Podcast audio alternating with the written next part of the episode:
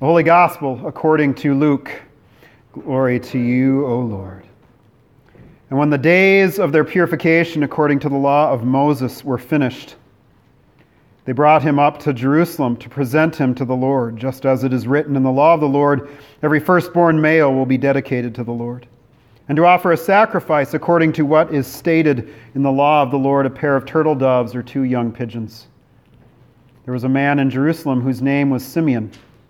This man was righteous and devout, looking forward to Israel's consolation, and the Holy Spirit was on him.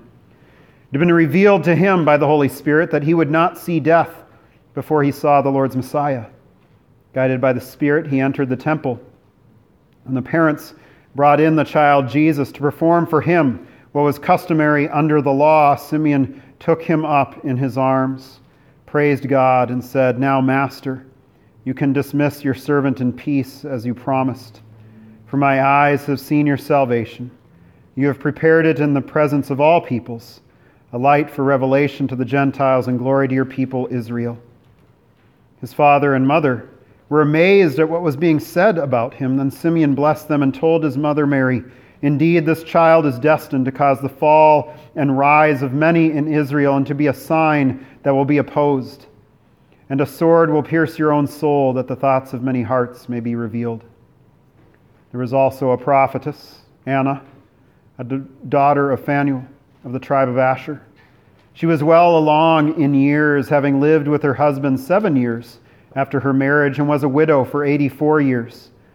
She did not leave the temple, serving God night and day with fasting and prayers. At that very moment, she came up and began to thank God and to speak about him to all who were looking forward to the redemption of Jerusalem.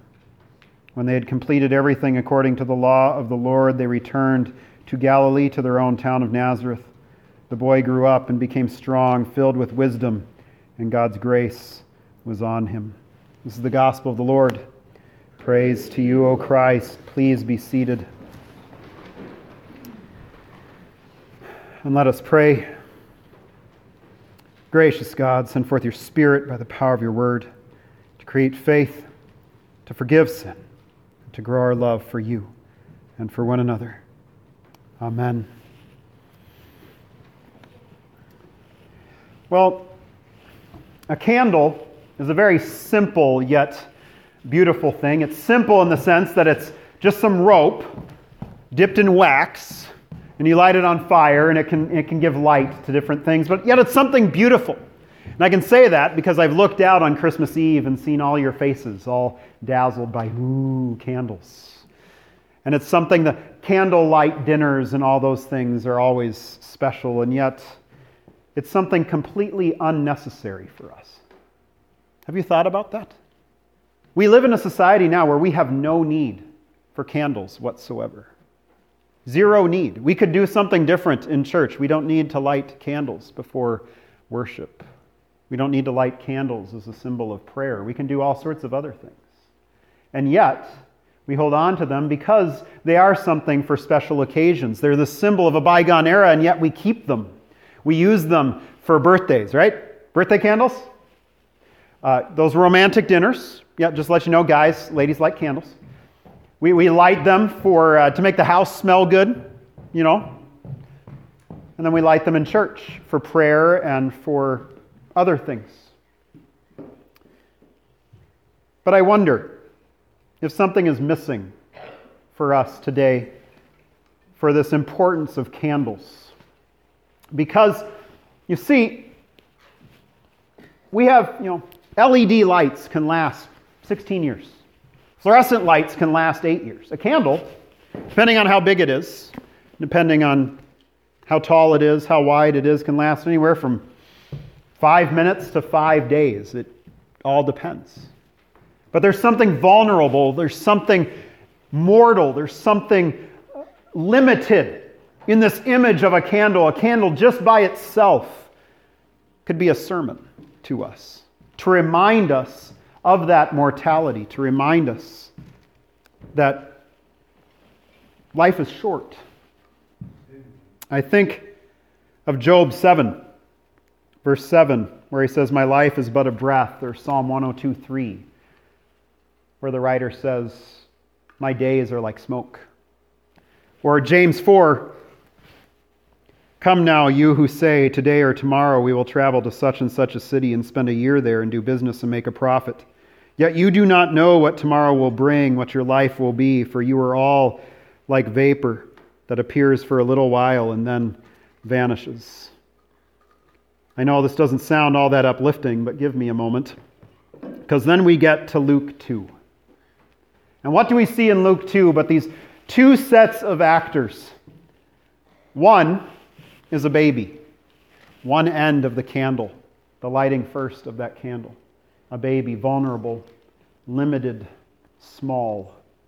And then the other side of that candle are these two centenarians, the ones who are about to see that candle go out. And they are brought together for one purpose and one purpose only a sermon.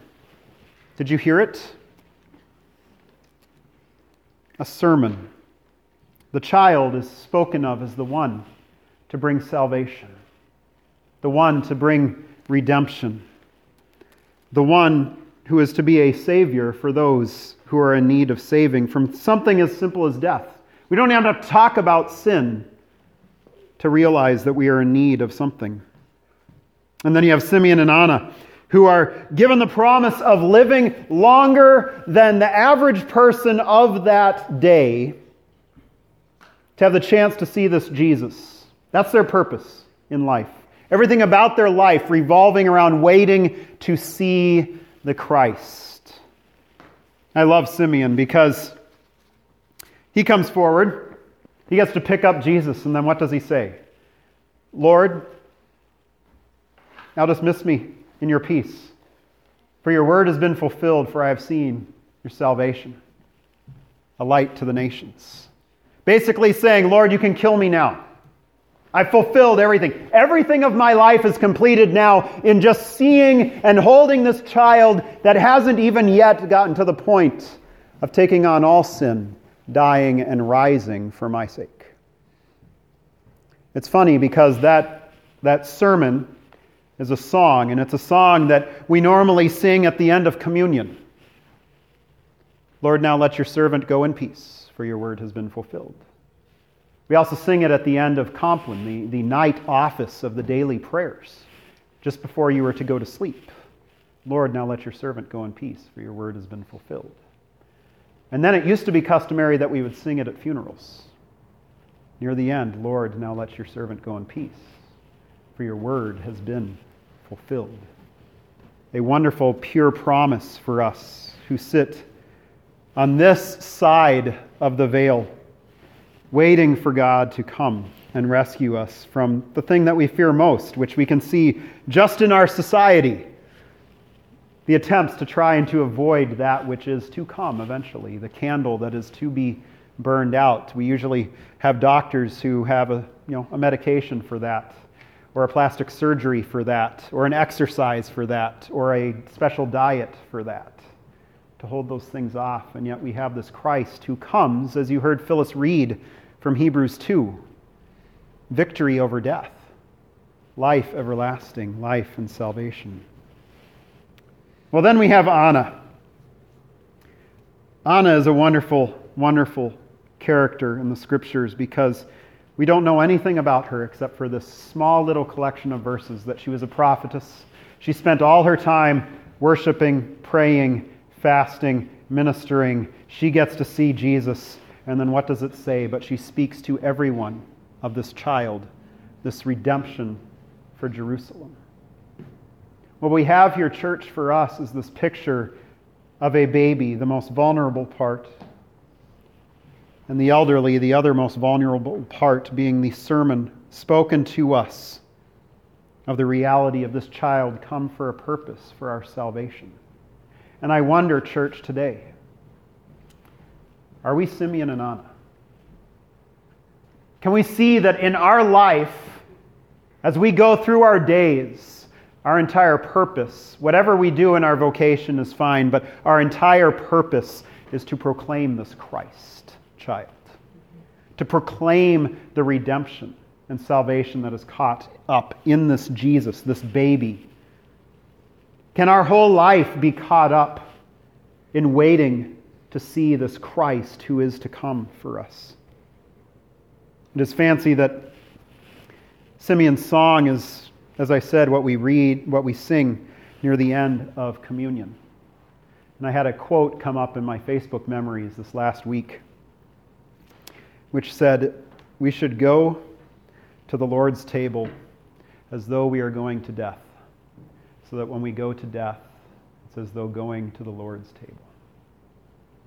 That we go to Christ to have Him give us what it is that we need, not what it is that we want, in His body and blood, that bread and that wine given for you, for the purpose of life and salvation, as Luther tells us, of focusing on that Christ for us. And that is for you and it is for those as we depart from this place. We will sing that verse later on here in the service.